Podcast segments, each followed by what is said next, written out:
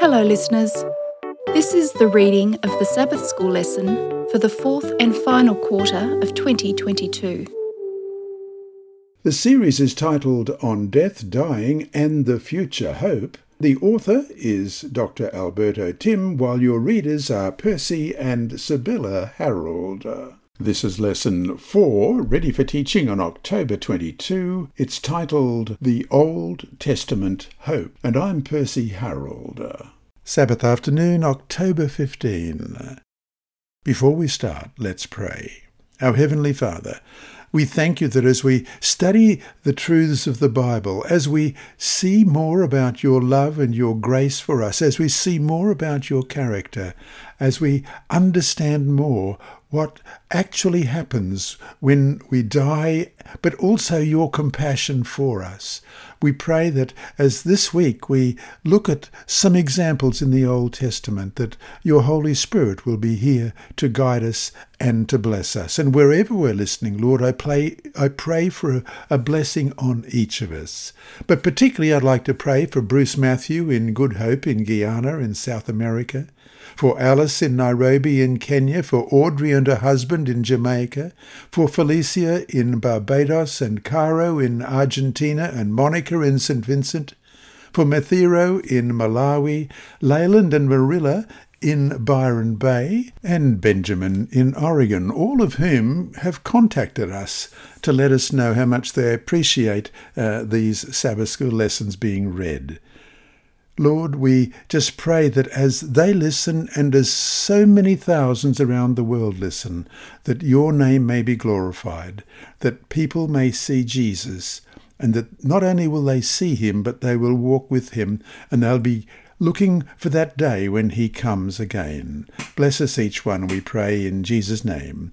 Amen. Our memory text this week is Hebrews chapter 11, verses 17 and 19. By faith, Abraham, when put to the test, offered up Isaac. He who had received the promises was ready to offer up his only son. He considered the fact that God is able to raise someone from the dead, and figuratively speaking, he did receive him back. Let's read that again. Hebrews 11, verses 17 and 19. By faith, Abraham, when put to the test, offered up Isaac. He who had received the promises was ready to offer up his only son. He considered the fact that God is able even to raise someone from the dead, and, figuratively speaking, he did receive him back. The Old Testament hope is grounded not on Greek ideas about the natural immortality of the soul, but on the biblical teaching of the final resurrection of the dead. But how could a no longer existent human body, cremated into ashes or destroyed by other means, be brought to life again? How can someone who has been deceased, perhaps for centuries or even millennia, recover again his or her identity? These questions lead us to reflect on the mystery of life. We are alive and enjoy the life that God graciously grants us every day. Even without beginning to understand the supernatural origin of life, we know that in the beginning God brought life into existence from non life through the power of His Word. And we read this in a number of places. Uh, back in Genesis chapter 1 and in verse 12, we read that God created grass, the herb that yields seed according to its kind, and the tree that yields fruit, whose seed is in itself according to its kind. That was verse 12. And in verse 21, we read that he also created great sea creatures and every living thing that moves, with which the waters abounded, according to their kind, and every winged bird according to its kind. And then we read in verse 25 that God made the beast of the earth according to its kind, cattle according to its kind, and everything that creeps on the earth according to its kind. And in verse 27, he created man in his own image. In the image of God, he created him male and female. He created them. And we also find verses in Psalm chapter 33 and verses 6 and 9. Verse 6 reads, By the word of the Lord the heavens were made, and all the host of them by the breath of his mouth. And verse 9, For he spoke, and it was done. He commanded, and it stood fast. So, if God was able to create life on earth the first time from nothing, the Latin is ex nihilo, why should we doubt his capacity to recreate human life and to restore its original identity? This week, we will reflect on how the notion of the final resurrection unfolded in Old Testament times, with special focus on the statements of Job, some psalmists, and the prophets Isaiah and Daniel.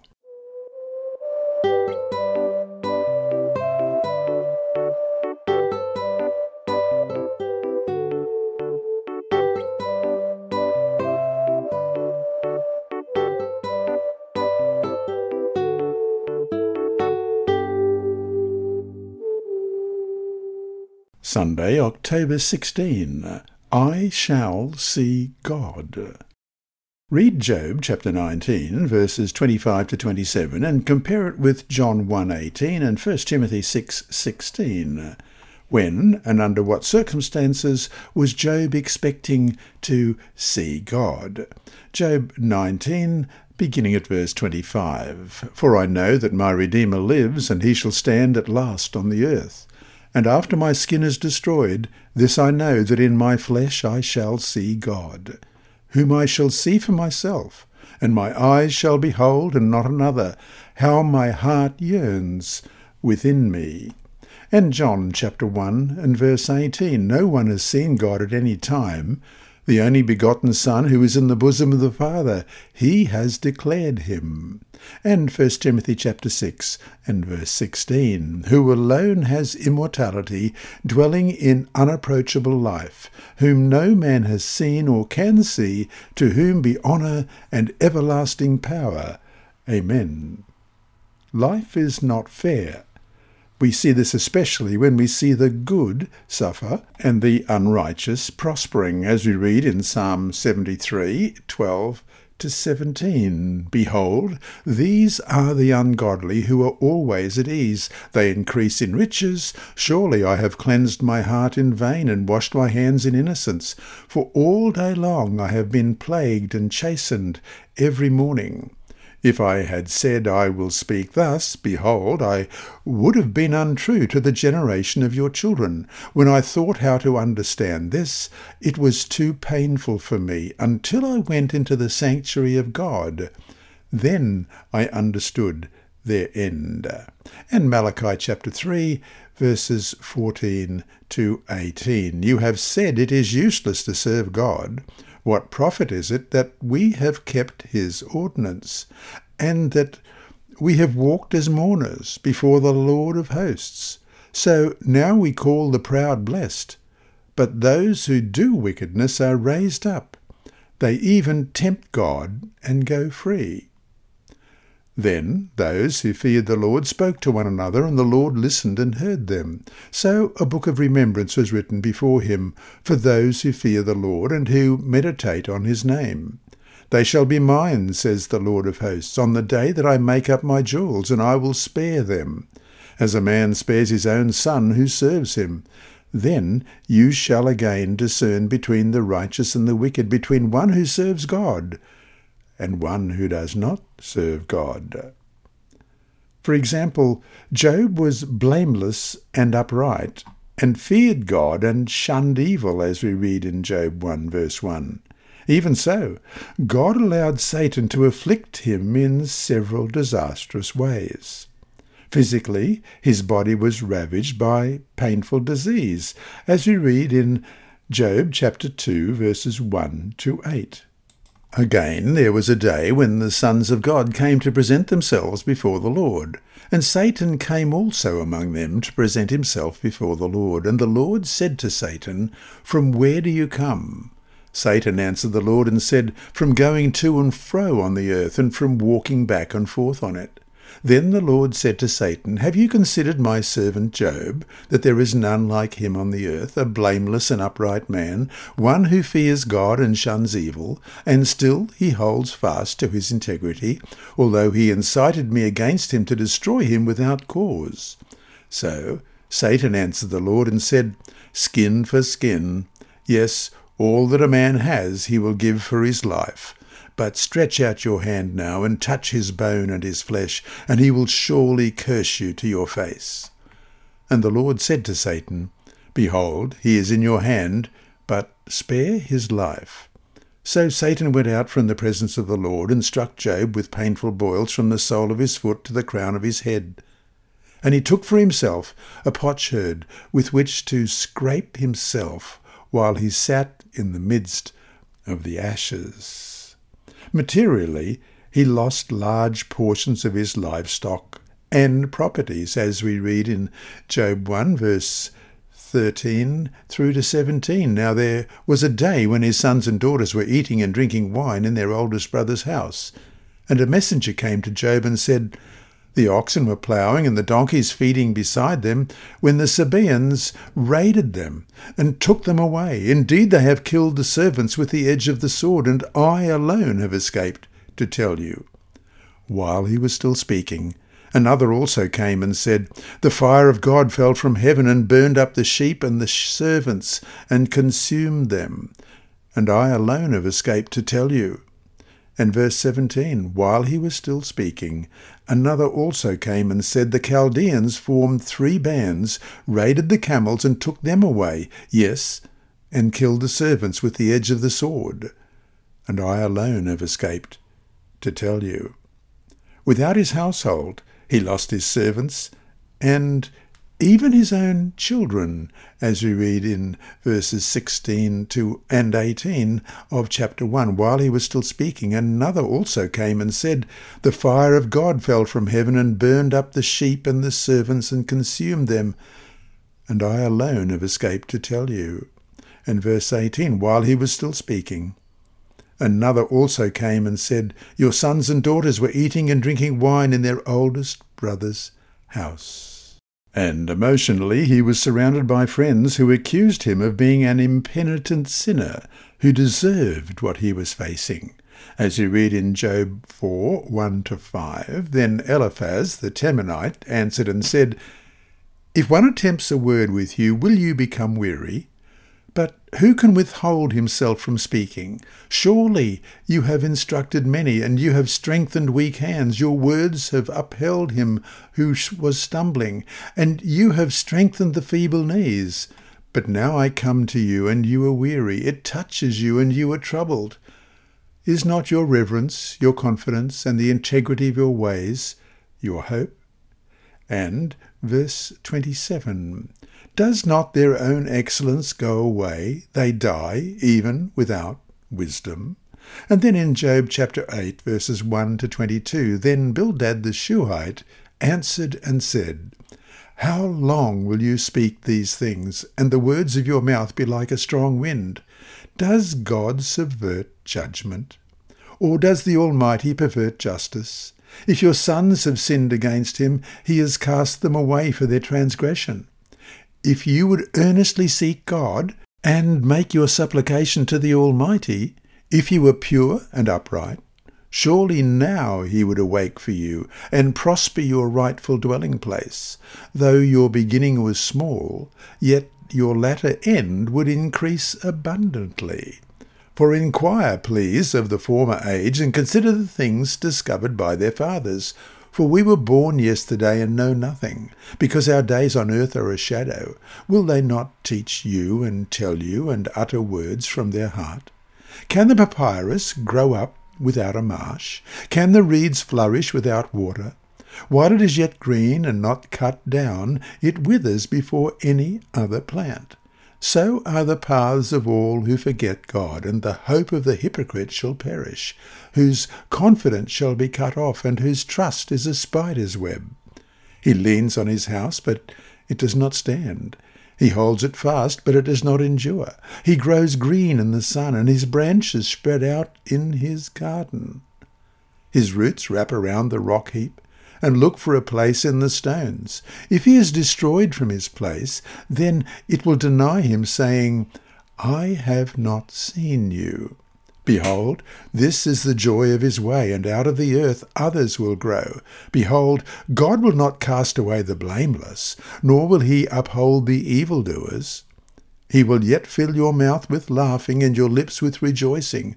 Those who hate you will be clothed with shame, and the dwelling place of the wicked will come to nothing. And then in chapter 11, verses 1 to 20, then Zophar, the Naamathite, answered and said, should not the multitude of words be answered, and should a man full of talk be vindicated? Should your empty talk make men hold their peace? And when you mock, should no one rebuke you? But you have said, My doctrine is pure, and I am clean in your eyes. But oh, that God would speak and open his lips against you, that he would show you the secrets of wisdom, for they would double your prudence. Know therefore that God exacts from you less than your iniquity deserves. Can you search out the deep things of God? Can you find out the limits of the Almighty? They are higher than heaven. What can you do? Deeper than Sheol. What can you know? Their measure is longer than the earth, and broader than the sea. If he passes by, imprisons and gathers to judgment, then who can hinder him? For he knows deceitful men, he sees wickedness also. Will he not then consider it? For an empty headed man will be wise, when a wild donkey's colt is born a man. If you would prepare your heart and stretch out your hands toward him, if iniquity were in your head, and you put it far away, and would not let wickedness dwell in your tents, then surely you could lift up your face without spot. Yes, you could be steadfast and not fear, because you would forget your misery, and remember it as waters that have passed away, and your life would be brighter than noonday. Though you were dark, you would be like the morning, and you would be secure, because there is hope. Yes, you would dig around you and take your rest in safety. You would also lie down, and no one would make you afraid. Yes, many would court your favour. But the eyes of the wicked will fail, and they shall not escape. And their hope? Loss of life. And there are others in Job. Even his own wife stated, Do you still hold fast to your integrity? Curse God and die in Job chapter 2, verse 9. Job did not realize that he had become the epicenter of a deep cosmic struggle between God and Satan. Afflicted by those struggles, Job regretted his own birth and wished that he had never been born. Let's read about that in Job 3, verses 1 to 26. After this, Job opened his mouth and cursed the day of his birth. And Job spoke and said, May the day perish on which I was born and the night on which it was said, A male child is conceived. May that day be darkness. May God above not seek it, nor the light shine upon it. May darkness and the shadow of death claim it. May a cloud settle on it. May the blackness of the day terrify it. As for that night, may darkness seize it. May it not rejoice among the days of the year. May it not come into the number of the months. Oh, may that night be barren. May no joyful sound come into it. May those curse it who curse the day, those who are ready to arouse Leviathan. May the stars of its morning be dark. May it look for light, but have none, and not see the dawning of the day, because it did not shut up the doors of my mother's womb, nor hide sorrow from my eyes. Why did I not die at birth? Why did I not perish when I came from the womb? Why did the knees receive me, or why the breast that I should nurse? For now I would have lain still and be quiet. I would have been asleep. Then I would have been at rest with kings and counsellors of the earth who built ruins for themselves, or with princes who had gold, who filled their houses with silver. Or why was I not hidden like a stillborn child, like infants who never saw light? There the wicked cease from troubling, and there the weary are at rest. There the prisoners rest together. They do not hear the voice of the oppressor. The small and great are there, and the servant is free from his master. Why is light given to him who is in misery, and life to the bitter of soul? Who long for death, but it does not come? And seek for it more than hidden treasures, who rejoice exceedingly, and are glad when they can find the grave. Why is light given to a man whose way is hidden, and when God is hedged in? For my sighing comes before I eat, and my groanings pour out like water. For the thing I greatly feared has come upon me, and what I dreaded has happened to me. I am not at ease, nor am I quiet. I have no rest, for trouble comes. Yet his unconditional faithfulness to God is well expressed in the words of chapter 13, verse 15 Though he slay me, yet will I trust him. Even imagining that soon his life would end, he kept his assurance that death would not have the final word. With strong conviction, he stated that although he would die, his Redeemer would one day stand up, and he, Job himself, would see God in his own flesh, as we read in Job 19, 25 to 27. For I know that my Redeemer lives, and he shall stand at last on the earth, and after my skin is destroyed, this I know, that in my flesh I shall see God, whom I shall see for myself and my eyes shall behold and not another. How my heart yearns within me. As we read in the Seventh day Adventist Bible Commentary, Volume 3, page 549, this is an unmistakable glimpse of the resurrection. End of quote. What a glorious hope in the midst of such a tragedy. Surrounded by sickness and pain, economic collapse, social reproach, and emotional breakdown, Job could still anticipate the day when he would rise from the dead and behold his beloved Redeemer. Actually, Job's statement about the resurrection was filled with the same assurance as found centuries later in Martha's utterance to Jesus in John 11:24. I know that he, Lazarus, will rise again in the resurrection at the last day. Job, like Martha, had to claim this promise by faith, even though, unlike Job, Martha would soon be given powerful empirical evidence for her belief. And so to finish today, how can we learn to trust God even amid the harsh unfairness of life?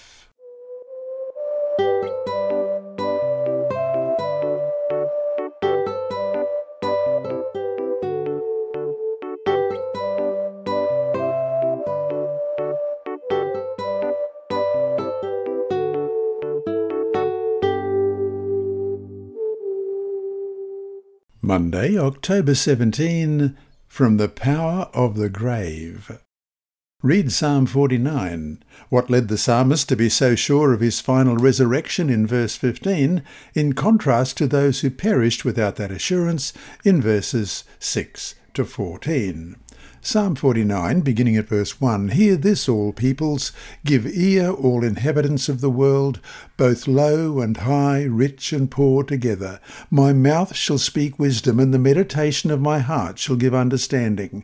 I will incline my ear to a proverb. I will disclose my dark saying on the harp.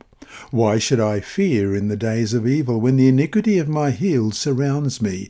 Those who trust in their wealth and boast in the multitude of their riches, none of them can by any means redeem his brother, nor give to God a ransom for him, for the redemption of their souls is costly, and it shall cease for ever that he should continue to live eternally, and not see the pit.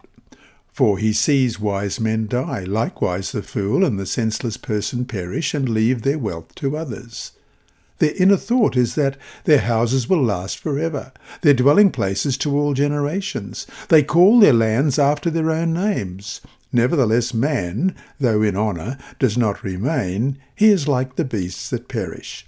This is the way of those who are foolish, and their posterity who approve their sayings, Selah. Like sheep, they are laid in the grave. Death shall feed on them. The upright shall have dominion over them in the morning, and their beauty shall be consumed in the grave, far from their dwelling.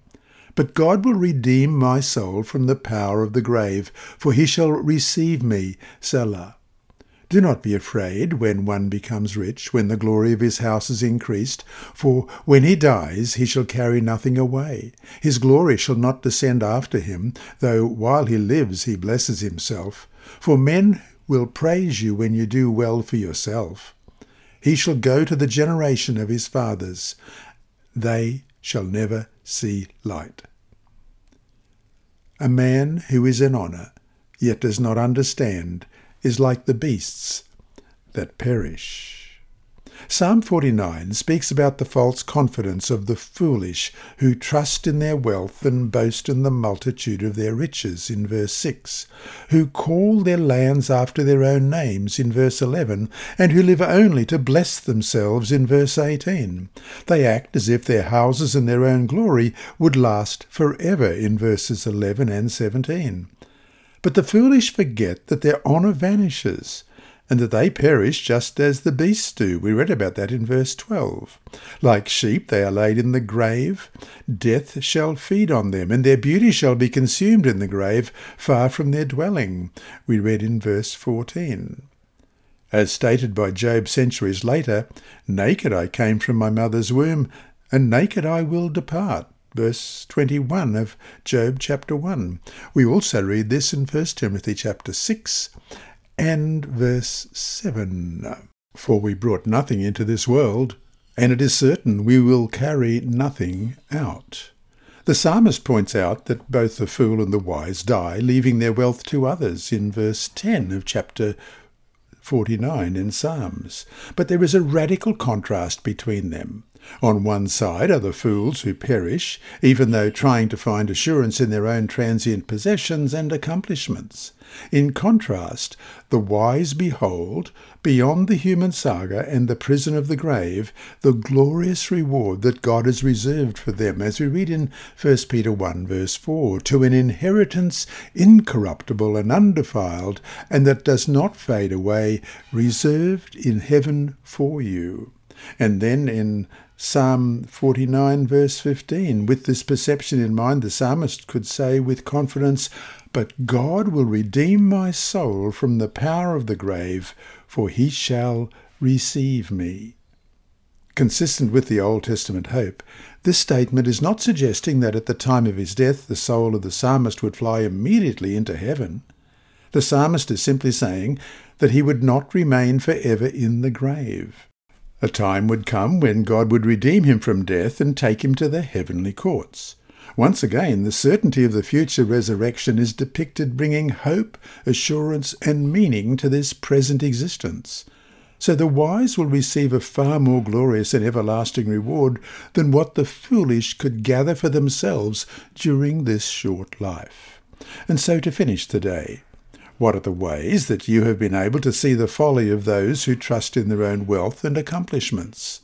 How can keeping your eyes on the cross protect you from falling into the same error?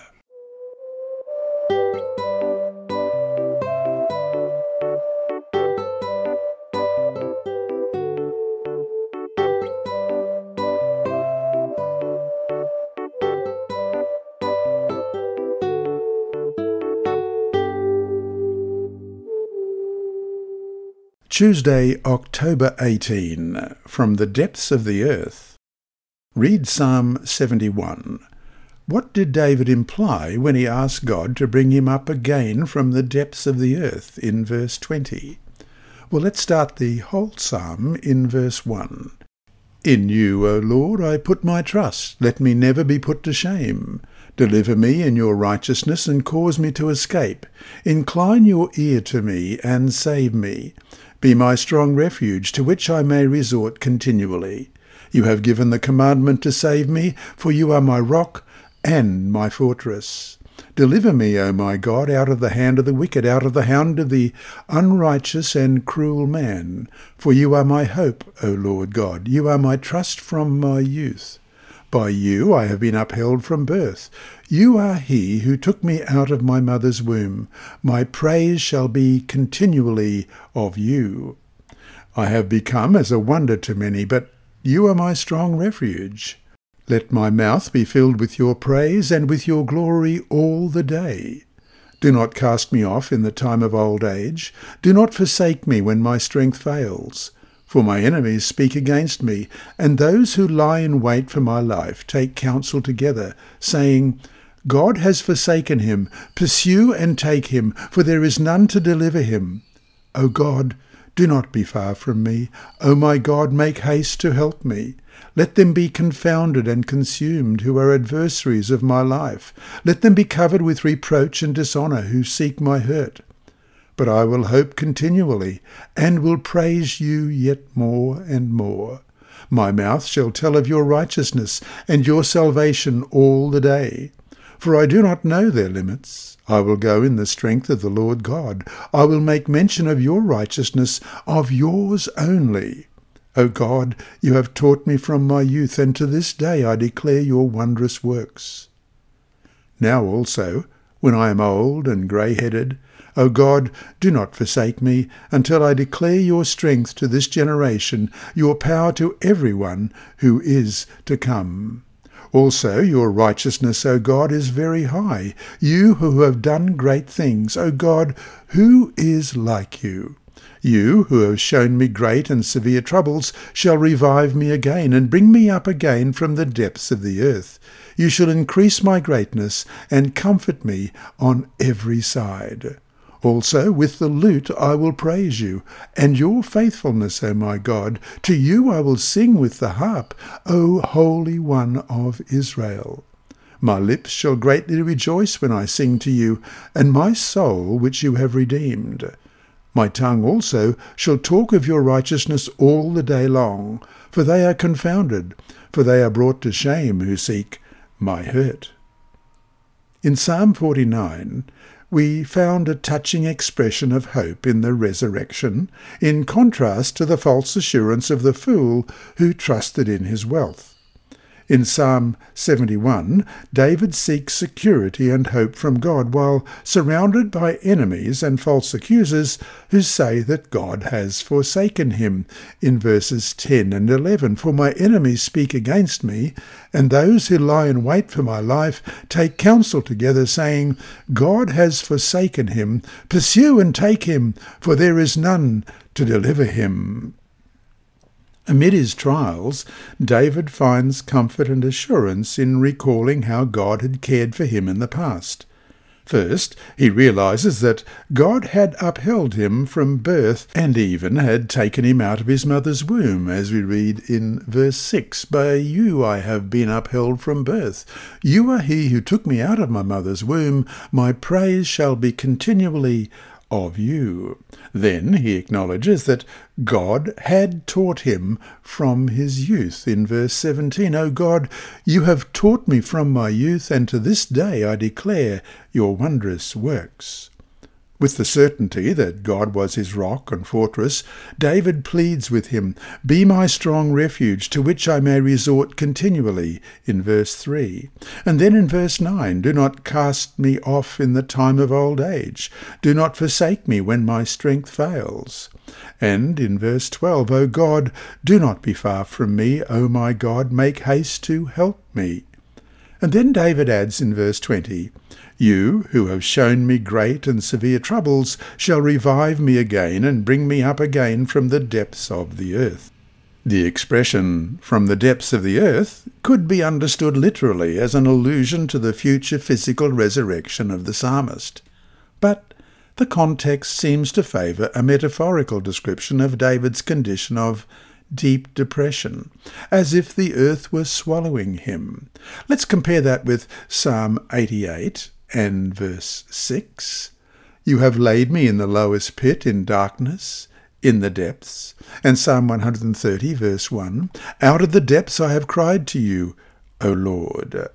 So we could say that it is primarily figurative speech, but also hints at a physical resurrection, as indicated in the Andrews Study Bible, page 726, with that note on Psalm 71, verse 20.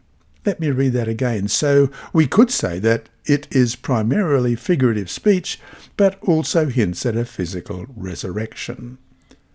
In the end, What's important to grasp is that whatever our situation, God is there. He cares, and ultimately, our hope isn't found in this life, but in the life to come, the eternal life we have in Jesus after our resurrection, at his return. And so to finish today, we all have had some terrible moments of discouragement. How, though, can focusing on the ways that the Lord has been with you in the past help you press on ahead in faith and trust in the moments when He seems far away?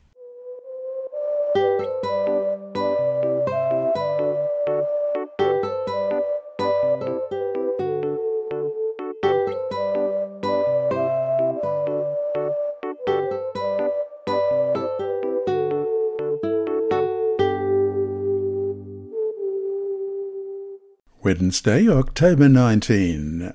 Your dead shall live. Read Isaiah chapter 26, verses 4 and 19. What is the contrast between those who will perish forever and we'll look at Isaiah 26:14 and Malachi 4:1, and those who will receive eternal life. We'll come back to Isaiah 26:19, but first of all, Isaiah 26 verse 14, they are dead, they will not live. They are deceased, they will not rise. Therefore you have punished and destroyed them, and made all their memory to perish. And verse 19, Your dead shall live, together with my dead body, they shall rise. Awake and sing, you who dwell in dust, for your dew is like the dew of herbs, and the earth shall cast out the dead. What is the contrast between Isaiah 26:14, they are dead, they will not live, they are deceased, they will not rise, therefore you have punished and destroyed them and made all their memory perish, compared to Malachi 4:1. For behold, the day is coming, burning like an oven, and all the proud, yes, all who do wickedly, will be stubble. And the day which is coming shall burn them up, says the Lord of hosts. They will leave them neither root nor branch. And then verse 19 of chapter 26 of Isaiah, Your dead shall live, together with my dead body they shall arise. Awake and sing, you who dwell in dust. For your dew is like the dew of herbs, and the earth shall cast out the dead. And we compare that with Isaiah 26:19. Your dead shall live, together with my dead body they shall arise. Awake and sing, you who dwell in dust, for your dew is like the dew of herbs, and the earth shall cast out the dead. The book of Isaiah presents a major contrast between the majesty of God and our human frailty. We see this best in Isaiah chapter 40. And that has, I'm reading, looking down, it has 31 verses. I think it's worthwhile reading the whole chapter of Isaiah 40. Comfort, yes, comfort my people, says your God. Speak comfort to Jerusalem and cry out to her that her warfare is ended, that her iniquity is pardoned. For she has received from the Lord's hand double for all her sins. The voice of one crying in the wilderness, Prepare the way of the Lord, make straight in the desert a highway for our God. Every valley shall be exalted, and every mountain and hill brought low. The crooked places shall be made straight, and the rough places smooth. The glory of the Lord shall be revealed, and all flesh shall see it together, for the mouth of the Lord has spoken. The voice said, Cry out. And he said, What shall I cry? All fresh is grass, and all its loveliness is like the flower of the field. The grass withers, the flower fades, because the breath of the Lord blows upon it. Surely the people are grass. The grass withers, the flower fades, but the word of our God stands forever. O Zion, you who bring good tidings. Get up into the high mountain, O Jerusalem. You who bring good tidings, lift up your voice with strength. Lift it up. Be not afraid. Say to the cities of Judah, Behold your God. Behold, the Lord God will come with a strong hand, and his arm shall rule for him. Behold, his reward is with him, and his work before him. He will feed his flock like a shepherd. He will gather the lambs with his arm, and carry them in his bosom, and gently lead those who are with young. Who has measured the waters in the hollow of his hand, measured heaven with a span, and calculated the dust of the earth in a measure? Weighed in the mountains in scales and the hills in balance?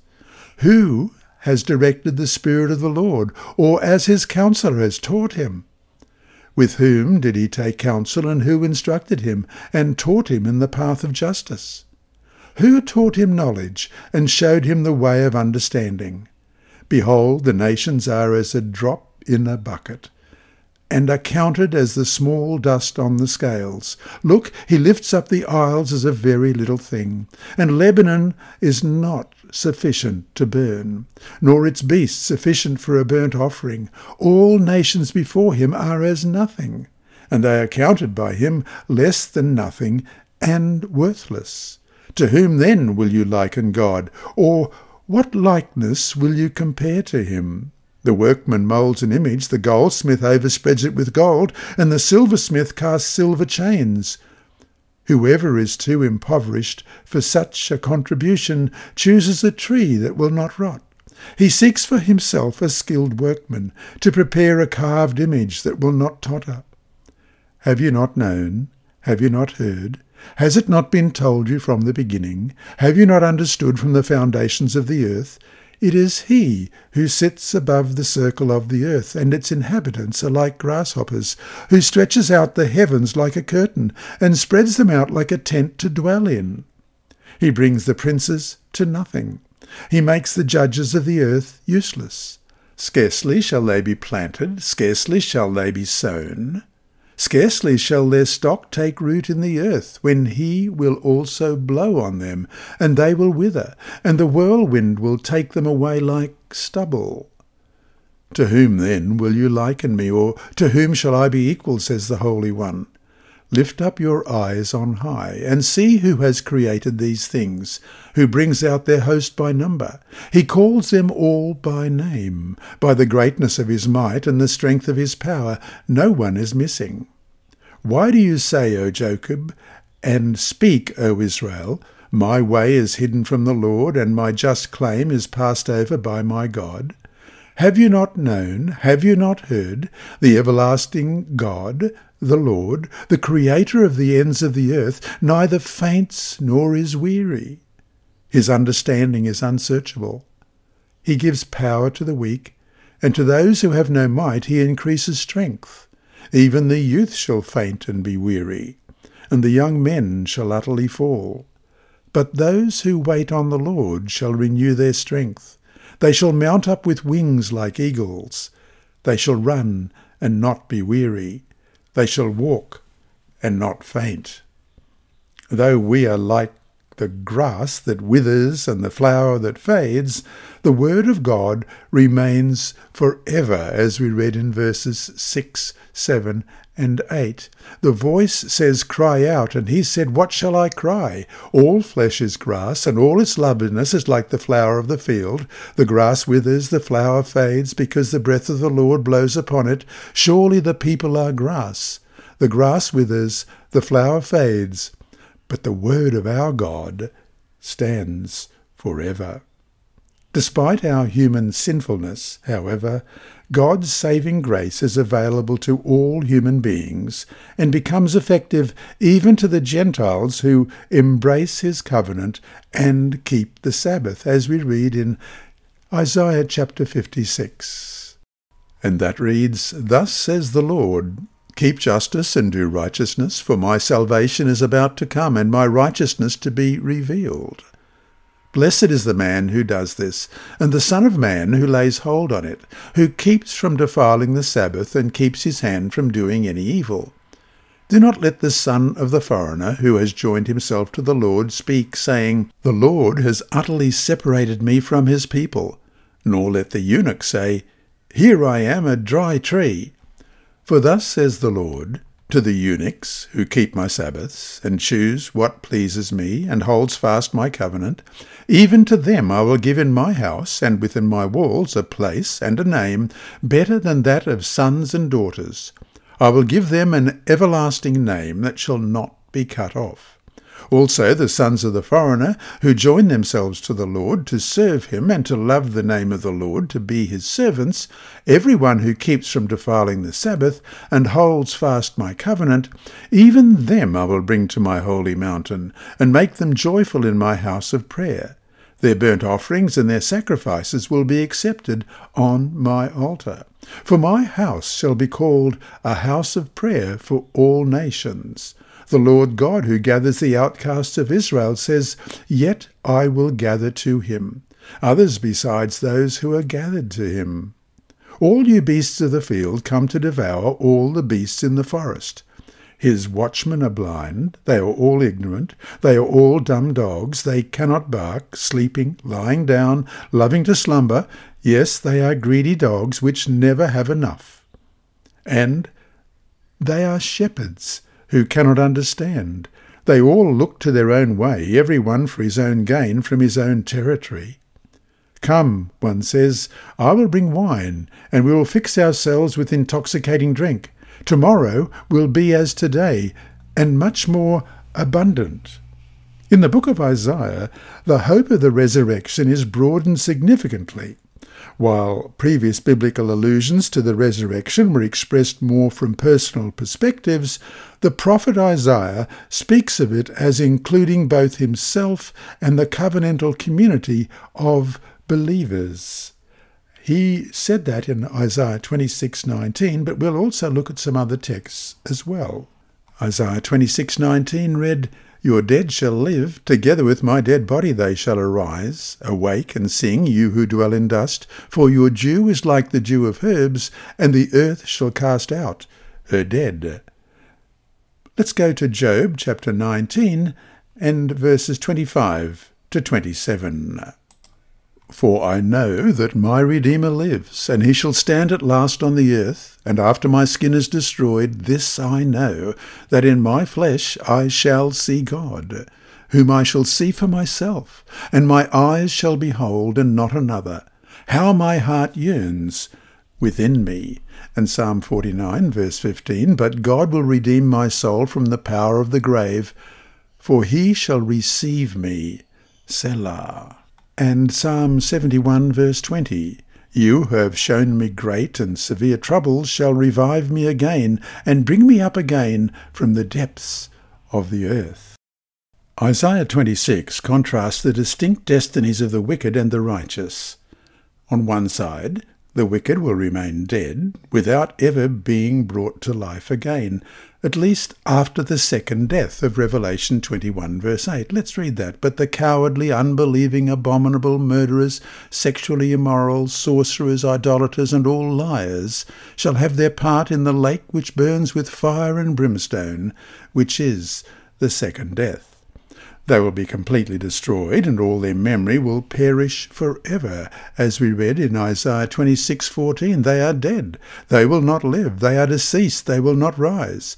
Therefore you have punished and destroyed them, and made all their memory to perish. This passage underscores the teaching that there are no surviving souls or spirits that remain alive after death. Speaking about the final destruction of the wicked, which comes later, the Lord stated elsewhere that the wicked will be completely burned up, leaving them neither root nor branch in Malachi 4 verse 1. On the other side, the righteous dead will be raised from death to receive their blessed reward. Isaiah 25 highlights that the Lord God will swallow up death forever and will wipe away tears from all faces in verse 8. In Isaiah 26, we find the following words in verse 19 Your dead shall live, together with my dead body they shall arise. Awake and sing, you who dwell in dust, for your dew is like the dew of herbs, and the earth shall cast out the dead all the resurrected righteous will participate in the joyful feast that the Lord will prepare for all people. In Isaiah 25, verse 6, And in this mountain the Lord of hosts will make for all people a feast of choice pieces, a feast of wines on the lees, of fat things full of marrow, of well refined wines on the lees. The final resurrection will bring together all the righteous from all ages, including your beloved ones who already died in Christ. And so to finish today, imagine if we didn't have any hope, any assurance, any reason to think that our death was anything but the end of everything for us. And then, even worse, anyone who ever knew us would be gone, and soon it would be as if we never existed and our lives never meant anything at all. How does this fate contrast with the hope that we have?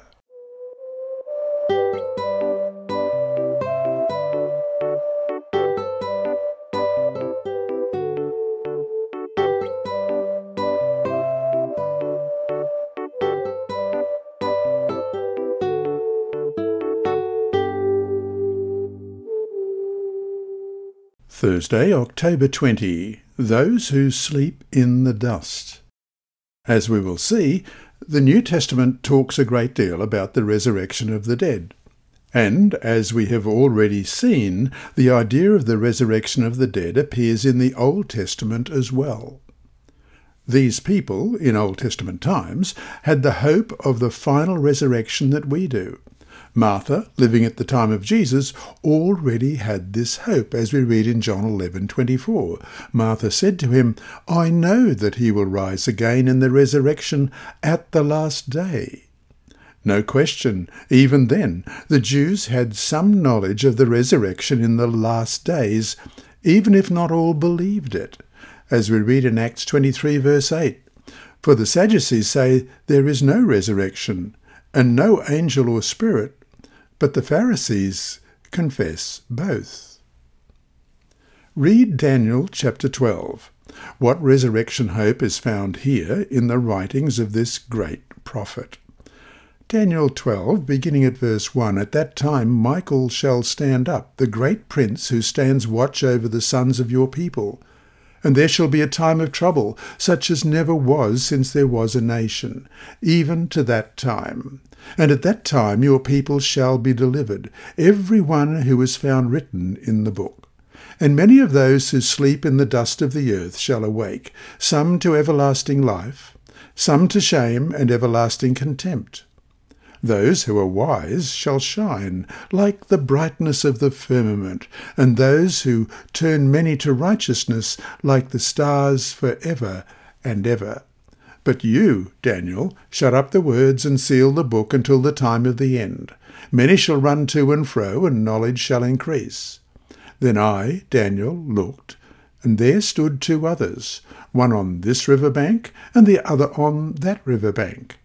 And one said to the man clothed in linen, who was above the waters of the river, How long shall the fulfilment of these wonders be? Then I heard the man clothed in linen, who was above the waters of the river, when he held up his right hand and his left hand to the heaven, and swore by him who lives for ever that it shall be for a time, times, and half a time. And when the power of the holy people has been completely shattered, all these things shall be finished. Although I heard, I did not understand. Then I said, My Lord, what shall be the end of these things? And he said, Go your way, Daniel, for the words are closed up and sealed till the time of the end. Many shall be purified, made white, and refined, but the wicked shall do wickedly, and none of the wicked shall understand, but the wise shall understand. And from the time that the daily sacrifice is taken away and the abomination of desolation is set up, there shall be one thousand two hundred and ninety days.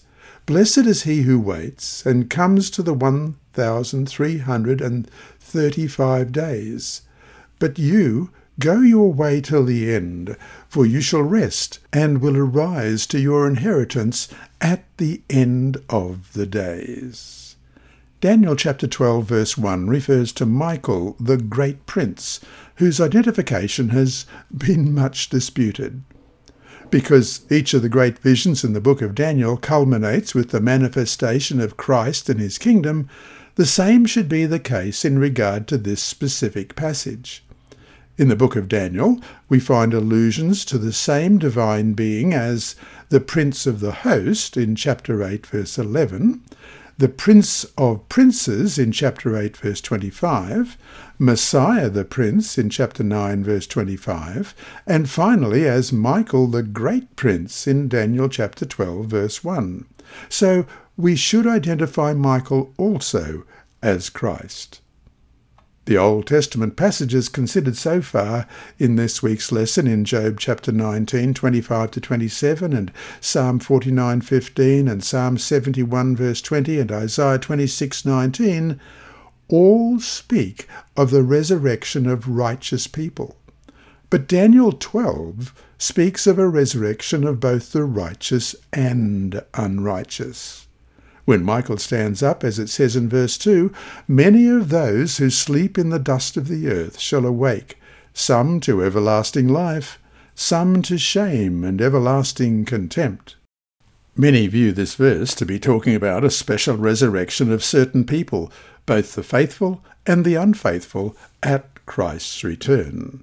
As we read in the Great Controversy, page 637, graves are opened, and many of them that sleep in the dust of the earth awake, some to everlasting life, and some to shame and everlasting contempt. Daniel 12:2. All who have died in the faith of the third angel's message come forth from the tomb glorified, to hear God's covenant of peace with those who have kept his law. They also which pierced him, Revelation 1 7, those that mocked and derided Christ's dying agonies, and the most violent opposers of his truth and his people, are raised to behold him in his glory, and to see the honour placed upon the loyal and obedient.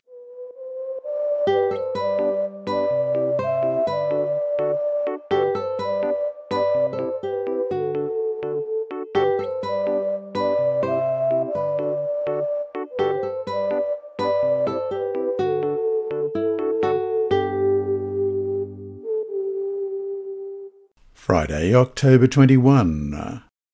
Modern science teaches that all matter is composed of atoms, themselves made up of two smaller particles, quarks and leptons, which are believed to be the building blocks of all physical reality. If then at the core of the physical world is quarks and leptons, couldn't the God who not only created and sustains that world also just reconfigure the quarks and leptons when the time comes to resurrect us? Mocking the resurrection, atheist Bertrand Russell asked what happens to those whom cannibals ate, because their bodies are now part of the cannibals, and so who gets what in the resurrection? But suppose the Lord simply grabs quarks and leptons, the ultimate building blocks of existence, from wherever, and, based on the information that he possesses about each one of us, reconstructs us from those quarks and leptons on up.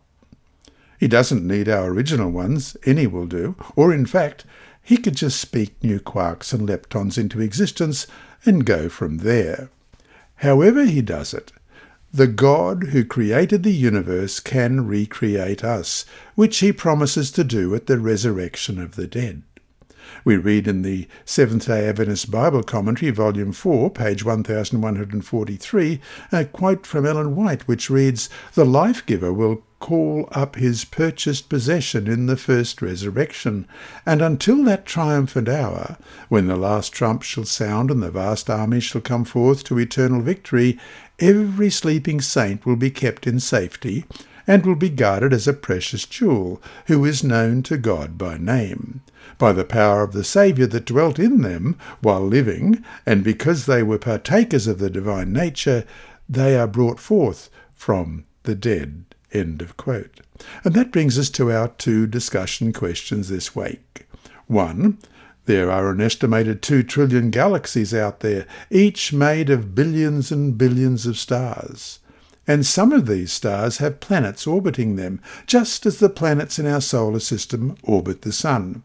Now, think about the incredible power of God, who not only created all these stars, but who also sustains them and knows them by name, as we read in Psalm 147, verse 4 though this amazing reality does not prove that this same God can or will raise the dead, how does it reveal to us this same awesome power that he does have, and why, certainly, something like the resurrection would not be beyond his power?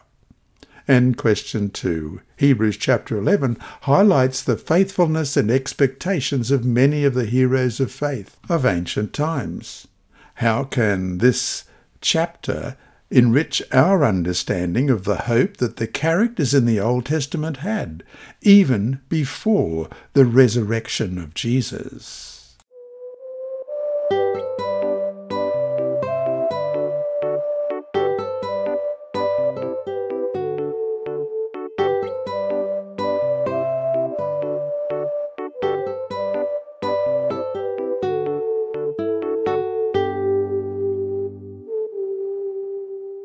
And now it's time for Inside Story with Sibylla. Thank you, Sibylla. Sharing Living Water by David Maldonado. Antonio Maldonado didn't know much English, so he motioned to an interpreter at the reception at the US White House in Washington. Antonio, a member of a mining delegation visiting from Peru, saw that the guests were being served fine whiskey, but he simply wanted a glass of pure water to raise for the toast with President Lyndon B. Johnson. Speaking through the interpreter, he politely voiced his desire to a waiter. It was a difficult request to make. Everyone seemed to be holding glasses of whiskey, and Antonio didn't want to make a scene. He didn't want to embarrass fellow delegates as they wrapped up the US trade talks. But as a young man, he had made a commitment never to drink after seeing the ruin that alcohol had brought to homes in Peru. Two years earlier, in 1963, he had given his heart to Jesus after hearing Voice of Prophecy radio broadcasts. While Antonio spoke softly with the White House waiter, a pair of eyes watched him. Those eyes followed the waiter as he brought Antonio a glass of water. As Antonio accepted the water, he heard a voice speak. Waiter, wait, the voice said. What did the gentleman ask of you? This guest wanted us to change his whisky glass for one with pure water, Mr. President, the waiter replied. Lyndon Johnson extended an arm and handed his own glass of whisky to the waiter. Please bring me a glass of water as well, he said. After the toast, the president approached Antonio and, almost whispering, asked, Why don't you drink like the others? With the interpreter's help, Antonio replied with a large smile. When I was young, I promised myself that I would never drink, and many years later I renewed that promise with God, he said. So far, everything has worked well. The president extended a hand. Congratulations for being such a magnificent example, he said. I too am a man of faith. God bless you. A firm handshake ended the conversation. As Antonio mingled at the reception, he felt curious stares. His habit of abstaining from alcohol, strengthened by his faith, had resulted in an unexpected encounter with one of the most powerful people on earth. His heart rejoiced that he had been able to represent God at the White House. Today, Antonio seeks to represent God every day in Concepcion, Peru, where he lives with his wife Emna. He is 99 and she is 90, a living witness to their conviction that whether you eat or drink or whatever you do, do all to the glory of God, as quoted in 1 Corinthians chapter 10 verse 31. This lesson was read by Dr. Percy Harrold for Christian Services for the Blind. Sponsored by the Sabbath School Department and distributed through Hope Channel Australia, this podcast is also redistributed by Hope Channel Germany, Christian Record Services for the Blind. It is also available on SoundCloud and through multiple podcast distributors, including Apple iTunes. And you can listen and watch at the same time on YouTube. Remember, God is always faithful.